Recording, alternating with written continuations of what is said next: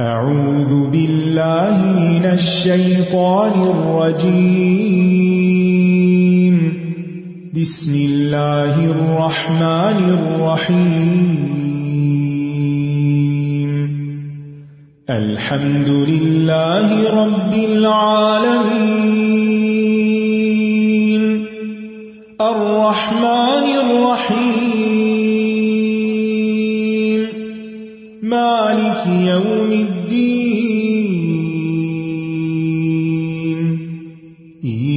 إياك نعبد وإياك نستعين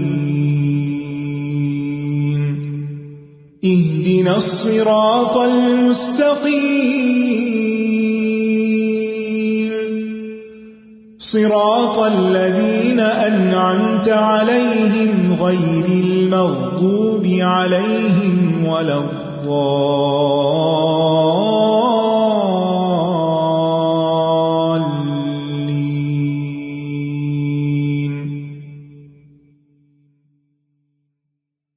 السلام علیکم و رحمۃ اللہ وبرکاتہ۔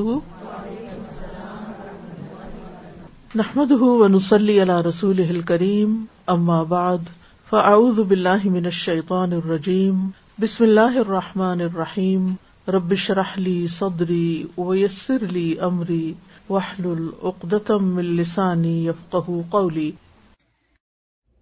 والذين يتوفون منكم ويذرون أزواجا ويذرون أزواجا يتربصن بأنفسهن أربعة أشهر وعشرا فإذا بلغن أجلهن فلا جناح عليكم فيما فيما فعلن في أنفسهن بالمعروف والله بما تعملون خبير تفسیر ہے آیت نمبر دو سو چونتیس سے۔ والذین یتوفون منکم ویذرون ازواجا یتربصن بانفسہن اربعۃ اشہر وعشرا۔ اور وہ لوگ جو تم میں سے فوت ہو جائیں اور اپنے پیچھے بیویاں چھوڑ جائیں، تو ان کی بیویاں چار مہینے دس دن انتظار کریں، اپنے آپ کو روک کر رکھیں یعنی عدت پوری کریں۔ تو اس سے پتہ چلتا ہے کہ ہر بیوہ عورت کی عدت چار ماہ اور دس دن ہے۔ خواہ وہ جوان ہو یا بوڑھی ہو۔ ہاں اس میں صرف ایک استثنائی صورت ہے۔ اور وہ ہے کہ اگر عورت حاملہ ہو، تو اس کی عدت وضع حمل یعنی بچے کی پیدائش پر مکمل ہو جائے گی۔ خواہ وہ تین دن کے بعد ہو جائے یا پھر وہ نو مہینے کے بعد ہو۔ عدت گزرنے کے بعد فضا بلغ نہ اجل جب وہ اپنی مدت کو پہنچ جائیں، عدت پوری کر لیں، فلا جنا علیکم فی ما فعلن فی انفسہن تو پھر تم پر کوئی گناہ نہیں، جو بھی وہ اپنے بارے میں فیصلہ کریں، بالمعروف، بھلے طریقے سے یعنی دوسری شادی کا۔ واللہ بما تعملون خبیر اور اللہ ساتھ اس کے جو تم عمل کرتے ہو، باخبر ہے۔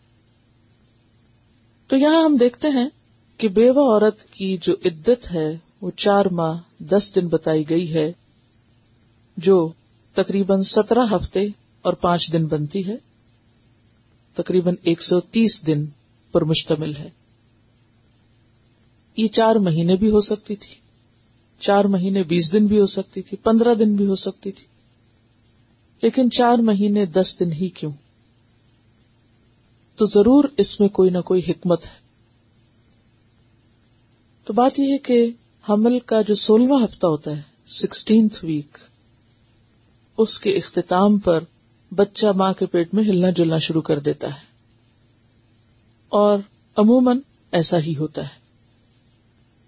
لیکن اگر ڈیڑھ ہفتہ یعنی تقریباً بارہ دن اور آگے بڑھا لیا جائے یعنی سترہ ہفتے سولہ کی بجائے سترہ ہفتے اور پانچ دن، تو اس کا فائدہ یہ ہوگا کہ یہ بات یقینی طور پر معلوم ہو جائے گی کہ عورت حاملہ ہے یا نہیں۔ کیونکہ عورت کو عدت کا جو پابند کیا گیا ہے، اس میں کئی ایک مسلحتیں ہیں، حکمتیں ہیں، جن میں نمبر ون یہ کہ آنے والے بچے کا نصب محفوظ ہو۔ یعنی ایک انسان کا حق ہے کہ اس کو، اس کی آئیڈینٹی ملے کہ وہ کس کا بیٹا ہے اور اس کا کون کیا رشتے دار ہے؟ اب کوئی شخص یہ کہہ سکتا ہے کہ آج کل تو اتنی سہولتیں ہو گئی ہیں کہ انسان الٹرا ساؤنڈ کے ذریعے اس سے پہلے بھی پتا چلا سکتا ہے، کئی قسم کے ٹیسٹ ہوتے ہیں اور ان میں ایک دن کی، دو دن کی پریگنینسی کا بھی علم ہو سکتا ہے۔ تو پھر اتنے دن عورت کو کیوں روکا جائے؟ تو بات یہ ہے کہ آج بھی دنیا کی ایک بلین آبادی ایسی ہے کہ جس کے پاس بیسک ہیلتھ فیسلٹیز بھی نہیں ہے کہاں یہ کہ وہ الٹرا ساؤنڈ اور وہ ایسے ٹیسٹ وغیرہ کروا کر اپنی پریگنینسیز کو ڈٹرمن کر سکے تو دین جو ہے وہ ہر زمانے اور ہر مقام اور مکان کے لیے ہے۔ اس لیے اس مدت میں اہم ترین چیز جو تھی وہ یہی تھی کہ عورت کی جسمانی کیفیت کا اندازہ ہو سکے۔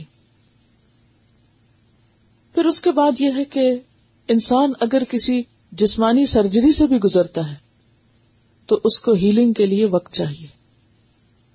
یا پوری طرح جسم کو اکوموڈیٹ کرنے کے لیے اس سرجری کو یا اس روٹین کو آدھی ہونے کے لیے انسان کو ایک وقت لگتا ہے۔ تو پھر اگر جسمانی تکلیف کے دور ہونے میں انسان کو وقت چاہیے، تو جو شوہر کی وفات پر جذباتی صدمہ عورت کو پہنچا ہے، اس کی ہیلنگ کے لیے بھی وقت چاہیے۔ کہ وہ اس ٹرانس سے باہر آئے، اس صدمے سے باہر آئے۔ اور ولادت کے ساتھ اس عدت کو کیوں ختم کر دیا گیا؟ کیونکہ عموماً یہ ہوتا ہے کہ شوہر کی وفات ایک لاس ہوتا ہے، لیکن جب بچہ پیدا ہو جاتا ہے تو عورت کو اس بچے میں ایک اور ہوپ نظر آنے لگتی ہے، تو وہ اس سینس آف لاس میں کمی ہوتی ہے۔ اس لیے اس کی عدت جو ہے وہ اس مدت تک رکھی گئی۔ پھر اسی طرح یہ ہے کہ عورت کو عدت کی حالت میں چونکہ زیب و زینت سے منع کیا گیا ہے، نکاح سے منع کیا گیا ہے، گھر سے نکلنے سے منع کیا گیا یعنی تین بڑی چیزیں ہیں عدت میں۔ حالت عدت میں تین خاص پابندیاں ہیں، یا تین نہ کرنے کے کام ہیں، وہ کیا ہیں؟ زیب و زینت سے پرہیز، نکاح کرنے سے پرہیز، اور گھر سے نکلنے سے پرہیز۔ تو یہ پابندیاں کیوں لگائی گئی اس کے پیچھے بھی حکمت ہے۔ جہاں تک گھر سے نہ نکلنے کا تعلق ہے تو اس میں یہ ہے کہ عورت کو سکون کے ساتھ، یکسوئی کے ساتھ ایک جگہ رہ کے کچھ سوچنے، سمجھنے کا موقع مل جاتا ہے۔ اور پھر یہ کہ باہر لوگوں میں جب وہ مکس اپ نہیں ہوتی، تو پھر نکاح کا پیغام آنے کے چانسز بھی کم ہو جاتے ہیں۔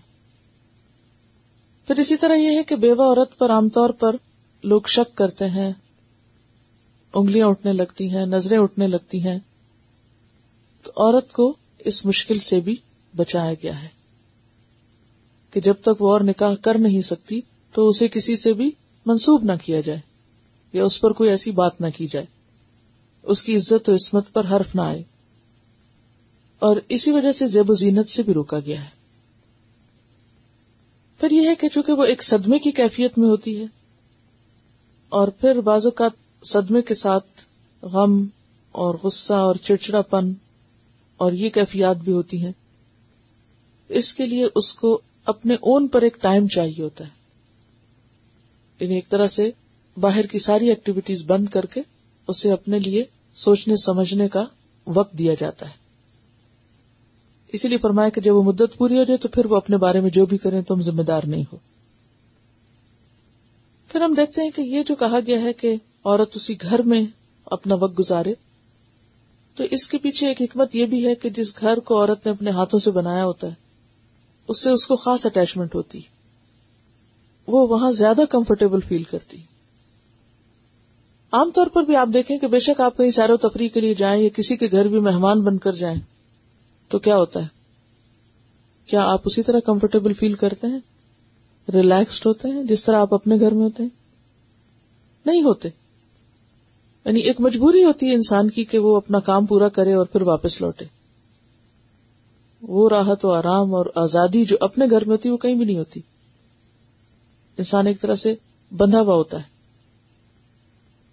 تو ایک عورت جس کا شوہر چلا جائے، اگر اسے یہ کہا جائے کہ ہاں وہ گھر بھی چھوڑ دے اور وہ چھوڑ کے کہیں اور چلی جائے، تو یہ اس کے لیے دوہرے صدمے کے برابر ہے۔ یہ ایک طرح سے عورت کے حق کو پروٹیکٹ کیا گیا۔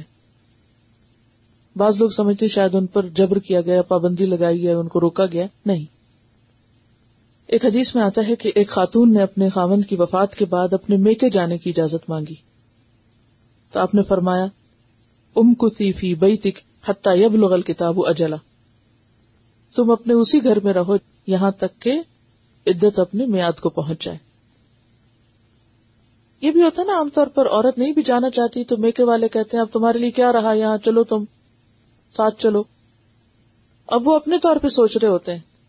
کہ ہم زیادہ خیال رکھ سکتے ہیں اور زیادہ کیئر کر سکتے ہیں۔ جبکہ عورت کے اندر کا دل کیا چاہ رہا ہوتا ہے؟ کہ اپنے گھر میں رہے یا وہ ان یادوں کو یا ان ساری احساسات کو تازہ رکھنا چاہتی ہے، جو اس گھر میں اس کو ایک طرح سے ایک اونرشپ کی جو فیلنگ تھی یا اس کی اپنی ایک حیثیت تھی۔ تو اس لیے اس میں بہت بڑی حکمت ہے کہ اس کو اسی گھر میں رہنے کے لیے کہا گیا اور اس میں صرف یہ نہیں کہ اس عورت کو پابندی لگائی جا رہی، بلکہ اس کو حکم دے کے باقی آس پاس کے لوگوں کو بتایا جا رہا ہے کہ یہ اس کا حق ہے، اس کو یہیں رہنا بازوقت کیا ہوتا ہے؟ ایک شخص بہت ہوتا ہے، فوراً لوگ تقسیم کی باتیں کرنے لگتے ہیں۔ گھر ڈیوائڈ کرو۔ یہ کس کے نام ہوگا؟ یہ فلاں کا ہے۔ اب وہ فلاں اس میں آنا چاہتا ہے۔ یہ فلاں بچے کے نام کا اب وہ بیٹا اور بہو صاحبہ تیار کھڑی ہیں کہ کس وقت یہ ماں نکلے اور یہ گھر ہم قبضہ کریں۔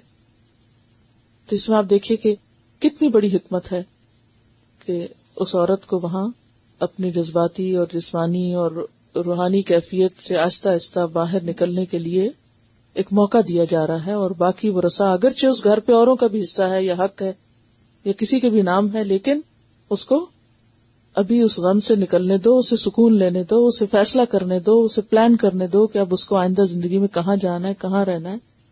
لہٰذا یہ اس کا حق ہے کہ اسے وہاں رہنا ہے، اسے رہنے دو۔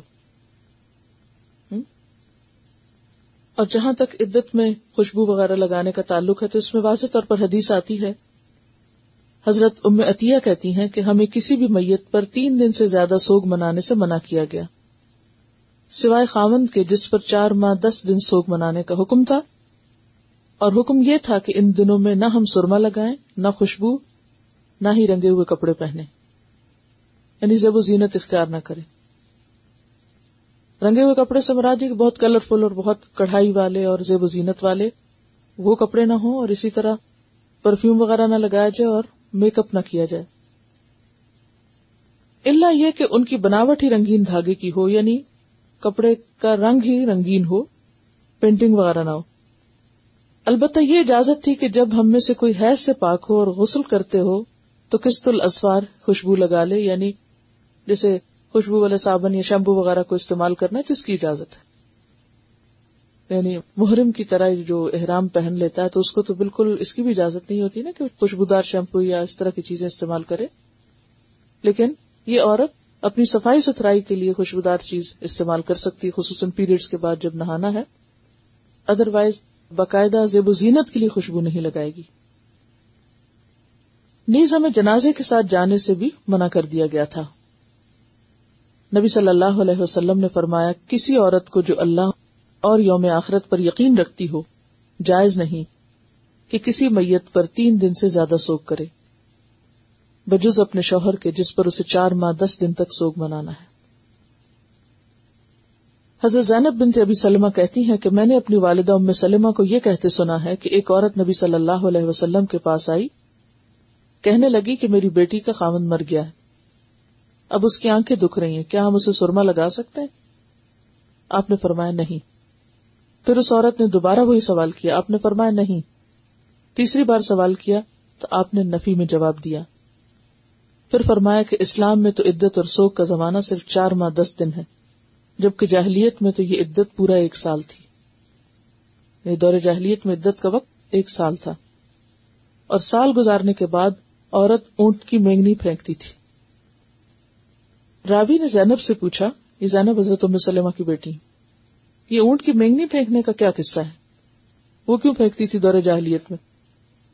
یہ جو ہیں، یہ راوی اب یہ بعد کے ہیں دور اسلام میں پیدا ہوئے، اس لیے ان کو نہیں معلوم کہ وہ دور جاہلیت کی رسمیں کیا تھی زینب نے کہا کہ جاہلیت میں یہ دستور تھا کہ جس عورت کا خامن مر جاتا، وہ ایک تنگ و تاریخ جھونپڑے میں جا بیٹھتی۔ یعنی گھر چھوڑ کر وہاں چلی جاتی۔ برے سے برا لباس پہنتی۔ نہ خوشبو لگاتی، نہ کوئی آرائش و زیبائش کرتی۔ حتیٰ کہ پورا سال اسی طرح گزار دیتی۔ سال گزرنے پر اس کے پاس کوئی جانور، مثلا گدھا یا بکری یا کوئی پرندہ لاتے، جس سے وہ اپنی شرمگاہ رگڑتی، کبھی وہ جانور مر بھی جاتا۔ اس کے بعد اسے اونٹ کی مینگنی دی جاتی، جسے وہ اپنے سامنے پھینکتی۔ اس کے بعد وہ خوشبو وغیرہ لگا سکتی تھی۔ تو بات یہ کہ یہ کتنے عجیب و غریب قسم کے دور جاہلیت کے طریقے یا رسم و رواج تھے، اسلام نے آ کے ان سب چیزوں کو ختم کیا اور صرف ایک ہی چیز رکھی کہ وہ زیب و زینت نہ کرے اور اس قسم کی ریچول کی ضرورت نہیں۔ تو یہاں پر جو حکم دیا جا رہا ہے وہ لدین من کم کہ جو لوگ فوت ہو جائیں، ان کے پیچھے ان کی بیویاں رہ جائیں، تو ان بیویوں کو چار ماہ دس دن تک عدت کرنا ہے اور یہ عدت جو ہے وہ لازم ہے، واجب ہے۔ بعض لوگوں کے ہاں یہ سنا گیا کہ وہ کہتے ہیں کہ اگر شوہر کا جنازہ جا رہا ہو تو وہ بھی جنازے کے ساتھ چالیس قدم چلی جائے اور پھر وہ عدت سے باہر آ جائے۔ کوئی ایسا طریقہ نہیں عدت سے باہر آنے کا، یہ عدت لازم ہوگی۔ اور پھر یہ جو کہا گیا نا کہ فلاح جناح علیکم، تم پر کوئی گنا نہیں۔ یعنی شوہر کے جو وارث ہیں، وہ اب رکاوٹ نہیں ڈالیں گے۔ مثلاً شوہر فوت ہو گیا، اب باقی شوہر کے بھائی ہیں یا سسر ہے یا اولاد جوان ہے۔ تو عموماً کیا ہوتا تھا دور جاہلیت میں؟ عموماً یہ ہوتا تھا کہ جب ایک عورت بیوہ ہوتی تو وہ اپنی مرضی سے پھر ایک سال کے بعد بھی اس گھر سے نہیں نکل سکتی تھی۔ لوگ اسے سامان وراثت کی طرح تقسیم کر دیتے تھے۔ کہ یہ اب فلاں بھائی کے حصے میں آ گئی۔ شوہر تو فوت ہو گیا، اب یہ فلاں کی ہے۔ اور کوئی نہیں تو سسر ہی اس کو اپنا بنا لے۔ تو اس قسم کے ظلم سے تم بہت تھے۔ یعنی عورت پر سخت پابندی تھی، شوہر کے فوت ہونے کے بعد بھی اس کو شوہر کے گھر میں ہی رہنا پڑتا تھا۔ اور اسے اپنی غلام بنا کے یا نوکر بنا کے یا اس کے اوپر ظلم و ستم کر کے یا کوئی بھی اپنی ملکیت سمجھ لیتا، تو اسلام نے آ کے اس بیرئر کو توڑا کہ نہیں، اب عورت وہاں نہیں رہے گی، اب وہ اپنی مرضی سے جو چاہے کرے۔ وہ نکل کے میکے میں جائے یا دوسری شادی کرے۔ اگر معروف طریقے پر، جائز طریقے پر وہ کچھ کرتی ہے، تو اسے نہیں روکو گے۔ کیونکہ عام طور پر کیا ہوتا ہے کہ جب عورت بیوہ ہو جاتی تو اس کی دوسری شادی کو انتہائی مایوب سمجھا جاتا اور عدت گزارنے پر بھی شادی کرنے کو وہ اپنی غیرت کے خلاف سمجھتے ہیں کہ یہ اور کہیں کیوں جائے یا کیوں شادی کرے۔ اور اس میں کہ عورت کا ایک حق جو ہے، وہ تلف ہوتا ہے۔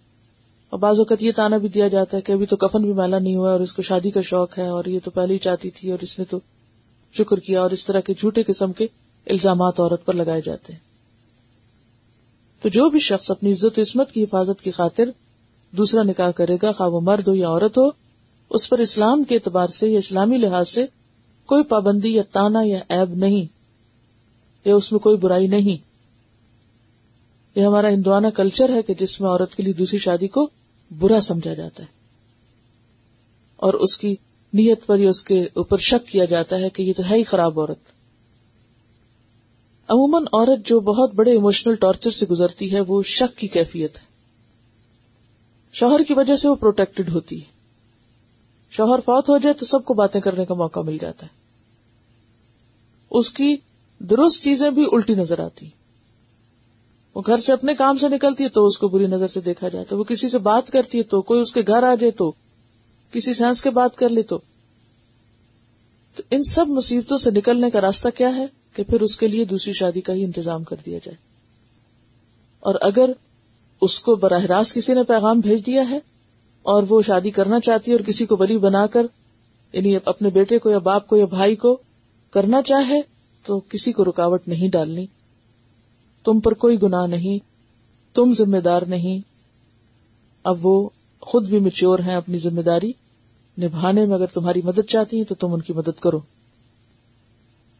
اور اسی طرح اگر وہ مطلب جائز حدود میں رہ کے سے وزینت کرتی ہیں یا اپنا کوئی کام کرنا چاہتی ہیں، کوئی بزنس کرنا چاہتی ہے تو تم اس کے راستے میں رکاوٹ نہیں بنو۔ ان کو فیسلٹیٹ کرو، یہ مراد ہے۔ لیکن بال معروف کی شرط ہے ساتھ۔ عورت کوئی ایسا کام نہ کرے کہ جو شریعت کی حدود سے یا جو ایک معروف طریقہ ہے، اس سے نکلا ہوا ہو یا ہٹا ہوا ہو۔ اس کی اجازت نہیں، اس کا جواز نہیں۔ ولا جناح عليكم فيما عرضتم به من خطبة النساء،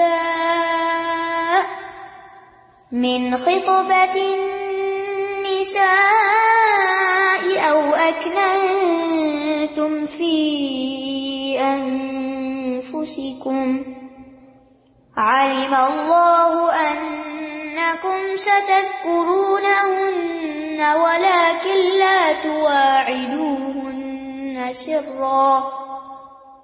ولكن لا تواعدوهن سرا إلا أن تقولوا قولا معروفا ولا تعزموا عقدة النكاح حتى يبلغ الكتاب أجله واعلموا أن الله يعلم ما في أنفسكم فاحذروه واعلموا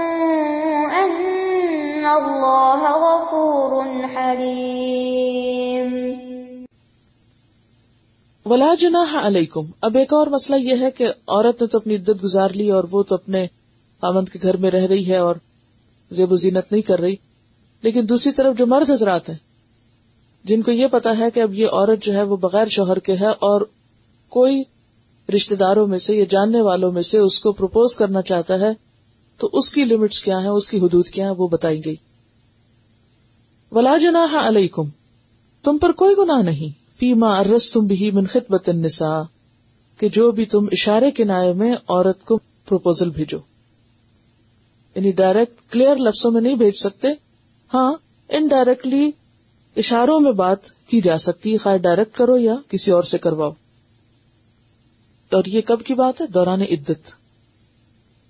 عدت کے دوران کوئی مرد عورت کو واضح اور سری لفظوں میں نکاح کا پیغام نہ دے۔ ہاں اشارہ کیا جا سکتا ہے۔ مثلاً کیسے؟ کیا صورت ہوگی؟ مثلاً کوئی تعزیت کرنے آیا تو وہ اسے کہہ سکتا ہے کہ ٹھیک ہے، اللہ تعالیٰ نے یہ تم پر ایک آزمائش بھیجی ہے، لیکن تم فکر نہیں کرو، اللہ تعالیٰ کو اور بندوبست کر دے گا۔ اب یہ یہ جملہ کیا ہے؟ اشارتن اور کسی ایسے شخص کی طرف سے اشارہ جو خود شادی کا متمنی ہو یا طلبگار ہو، تو اس کی اجازت ہے، اس کی رخصت ہے۔ علم اللہ ان کم ستس گرو نہ اللہ کو پتا ہے کہ تم ان کا ذکر کرو گے۔ عموماً جب کوئی شخص فوت ہو جاتا ہے اور اس کی بیوی بیوہ ہوتی ہے، تو لوگ اس کے بارے میں باتیں تو کرتے ہیں نا گھروں میں۔ اب اس کا کیا ہوگا؟ اب اس کی شادی فلاں سے کر دینی چاہیے اور ڈسکشنز ہو رہی ہوتی ہیں۔ اور پھر جب یہ پتا ہوتا ہے کہ عورت کا سر سے سایہ اٹھ گیا ہے، وہ تنہا رہ گئی ہے، تو لوگوں کے دل میں اس عورت سے شادی کرنے کا خیال آ سکتا ہے مردوں کے۔ تو اس خیال پر کوئی پکڑ نہیں ہے۔ یہ بہت فطری خیال ہے۔ یعنی بیوہ عورت سے شادی کرنے کا خیال جو دل میں آئے کسی کے، تو گناگار نہیں ہے اس پر۔ یہ مانا ہے۔ اللہ کو پتا ہے کہ تم ان کو یاد کرو گے اور ذکر یعنی دل میں بھی ہو سکتا ہے، کسی سے بھی بات ہو سکتا ہے۔ مثلاً ایک شخص اپنے کسی دوست سے مشورہ کرتا ہے کہ کیا خیال ہے، فلاں عورت بیوہ میں اس سے شادی کر لوں۔ تو اس نے بول کے ذکر کر لیا نا۔ بول کے نہیں کیا، دل میں خیال آیا اس کے۔ تو دل میں خیال آئے یا کسی اور سے وہ ڈسکس کر رہا ہے، اس کی اجازت ہے۔ ہاں اس عورت سے جا کے نہیں بات کر سکتے۔ ٹھیک ہے؟ ولا کلّہ تو ہن سرن لیکن نہیں تم ان سے وعدہ کرو گے چھپ کر۔ یہ نہیں کہ خاندان والوں کو پتہ ہی نہیں اور خفیہ خفیہ اس سے وعدہ کر لیا۔ نہیں، ابھی کوئی وعدہ وعید نہیں ہوگا۔ کوئی بہا مہد و پیمان نہیں ہوگا۔ اللہ ان تقول قولا معروفا، مگر یہ کہ تم معروف بات کرو۔ یہاں معروف بات کون سی ہوگی؟ اشارے کے نائے میں۔ ولا تعظم و اختتن نکاح اور نکاح کرنے کا پکا ارادہ نہ کرو۔ حتیٰ ابلغ الکتاب ہوا جلا یہاں تک کہ کتاب یعنی عدت اپنے مقرر وقت کو پہنچ جائے۔ پھر تم باقاعدہ بات پکی کر سکتے۔ یعنی آپ یوں اگر اپنی عام زبان میں کہنا اور تم بات پکی نہ کرو، یہاں تک کہ عدت گزر جائے۔ تو بات پکی کرنے کا کیا مطلب ہوتا؟ ہے کس موقع پہ کہتے ہیں بات پکی ہو گئی؟ ہاں کہ بس اب شادی تیار ہے یا بات ہو گئی ہے، فائنل ہو گئی، اب ڈیٹ رکھ لیں گے۔ یعنی ڈیٹ نہیں رکھ سکتے عدت کے دوران، یہ مانا۔ نہ منگنی کر سکتے ہیں، نہ ڈیٹ رکھ سکتے ہیں۔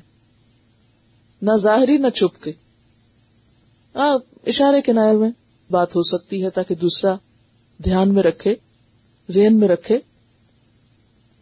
اور پھر والم ان اللہ عالم معافی انفسکم اگر تم کچھ بھی ان کاموں میں سے کرو گے تو اللہ کو تو سب پتا ہے، وہ ظاہری کیا، وہ تو دلوں کی باتیں بھی جانتا ہے۔ فضرو لوگوں سے ڈرنے کی بجائے اس سے ڈرو۔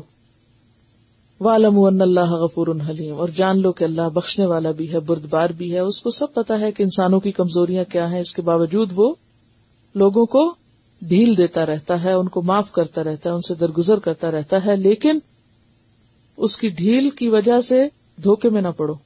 پکڑ بھی ہو سکتی ہے۔ اب آپ دیکھیے کہ یہاں جو نکاح کا پیغام دینا ہے، یا ڈھکے چھپے بات کرنا ہے، یا منگنی کرنا ہے یا نہیں کرنا، یہ ساری باتیں صرف بیوہ عورت کے لیے نہیں ہے طلاق یافتہ عورتوں کے لیے بھی ہو سکتی۔ تو اب آپ دیکھیے کہ عدت کے دوران منگنی کی یا نکاح کے پیغام کی تین صورتیں ہیں۔ نمبر ایک، حرام۔ یعنی حرام ہے سریحن لیکن حلال ہے تاریزن یعنی اشارے میں دوبارہ سن لیجیے نکاح کا پیغام دینا یا منگنی کرنا عدت کے دوران حرام ہے کس صورت میں؟ کس کی عدت کے دوران؟ کون سی عورت؟ بیوہ عورت کو نکاح کا کھلا پیغام دینا چھپ کے وعدہ کرنا کیا ہے؟ حرام ہے۔ لیکن جائز کیا ہے؟ اشارت ٹھیک ہے۔ ایک اور عورت ہے جو عدت کی حالت میں ہے۔ نہ آپ اس کو کھلا پیغام دے سکتے ہیں، نہ چھپا۔ وہ کون ہے؟ طلاق یافتہ لیکن رجی طلاق یافتہ۔ کیوں؟ کیونکہ اس کا اپنا شوہر اس سے رجوع کا حق رکھتا ہے، ابھی وہ پوری طرح آزاد نہیں ہے۔ پھر مباح ہے، کلم کھلا پیغام دینا بھی اور اشارتن دینا بھی۔ وہ کون ہے؟ بائنا۔ بائنا کے لیے دونوں طرح سے کھلا بھی دے سکتے ہو اور اشارے میں بھی دے سکتے ہو۔ اور اسی طرح کھلا والی عورت کے لیے بھی۔ پیغام دے سکتے ہیں کھلے اور چھپے دونوں طرح۔ چھپے سے مراد اشارتن اسی طرح جس کا نکاح فس ہوا اس کو بھی۔ لیکن رجی طلاق میں کھلا پیغام، چھپا پیغام دونوں حرام ہے بائنا کے لیے دونوں جائز ہیں۔ بیوہ کے لیے ایک جائز ہے، ایک نہ جائز ہے۔ تو اب تین صورتیں ہوگی نا۔ مکمل حرام کس کے لیے؟ طلاق رجی والی کے لیے۔ کیوں؟ کیونکہ وہ بولت ہننا احق کو بردی ہننا ان کے شوہر زیادہ اقدار ان کو واپس لانے کے۔ جائز ہے کھلے اور چھپے؟ کس کے لیے؟ طلاق یافتہ عورت کے لیے جس کی عدت پوری ہو چکی ہے۔ کھلے حرام اور اشارتن حلال، یہ کس کے لیے؟ بے عورت ٹھیک ہے؟ تین طرح کی عدتیں ہیں نا۔ رجی طلاق کے بعد عدت بائنا طلاق کے بعد عدت اور وفات شدہ شوہر کی، بیوہ کی عدت۔ ٹھیک اب اگر کوئی نکاح کر لیتا ہے، مثلا کوئی لڑکی بیوہ ہوئی، ماں کہتی ہے، میں مرنے لگی ہوں، اس کا جلدی نکاح کرو۔ وہ کہتے ہیں بھی ابھی اس کی عدت نہیں پوری، کوئی بات نہیں، ہوتی رہے گی، تم اس کا نکاح کرو، میں مرنا جاؤں کہیں۔ ایسے بھی ہوتا ہے نا بعض اوقات۔ لوگ جلدی میں نکاح کر لیتے۔ اب اگر نکاح کر لیا، کسی نے عدت کے دوران تو کیا ہوگا؟ لٹرلی ایک میرے پاس کیس آیا کسی کا اور انہوں نے ایسے ہی کیا تھا۔ پتہ ہی نہیں تھا ان کو یہ نہیں کرنا۔ وہ کر چکے۔ بعد میں کسی نے جب منع کیا تو کہا اچھا اب کیا کریں؟ کیا کریں گے؟ اس میں آپ دیکھیے کہ دو تین چیزیں ہیں۔ نمبر ایک یہ کہ نکاح باطل ہے۔ فوراً الگ کیا جائے گا۔ یعنی اگر کر بھی لیا ہے تو اس کو الگ کر دیا جائے گا۔ ساتھ نہیں رہ سکتے۔ وہ نکاح نہیں قائم ہوگا۔ اب کیا ہوگا؟ جب عدت گزر جائے گی تو بعض کہتے ہیں کہ دوبارہ نکاح ہوگا اور بعض کہتے ہیں کہ کبھی نکاح کر ہی نہیں سکتے کیونکہ انہوں نے ایک باطل کام کیا۔ ہمیشہ کے لیے حرام ہو گئی۔ تو اس میں ڈفرنس آف اوپین ہے۔ ابھی ڈفرنس آف اوپین کب ہوتا ہے؟ کن باتوں میں ہوتا ہے جن میں کوئی واضح نس سے سری موجود نہ ہو؟ ٹھیک ہے؟ اگر کسی نے کر لیا تو کیا کریں گے؟ فوراً الگ کر دیں گے ان کو۔ چلو، کر دیا الگ۔ اب عدت گزر گئی، اب کیا کریں؟ دوبارہ نکاح کر دیں۔ ٹھیک ہے؟ کیونکہ وہ نکاح ہے ہی، باطل وہ واقع نہیں ہوتا جو عدت کے دوران ہو، کیونکہ منع کیا گیا۔ ہے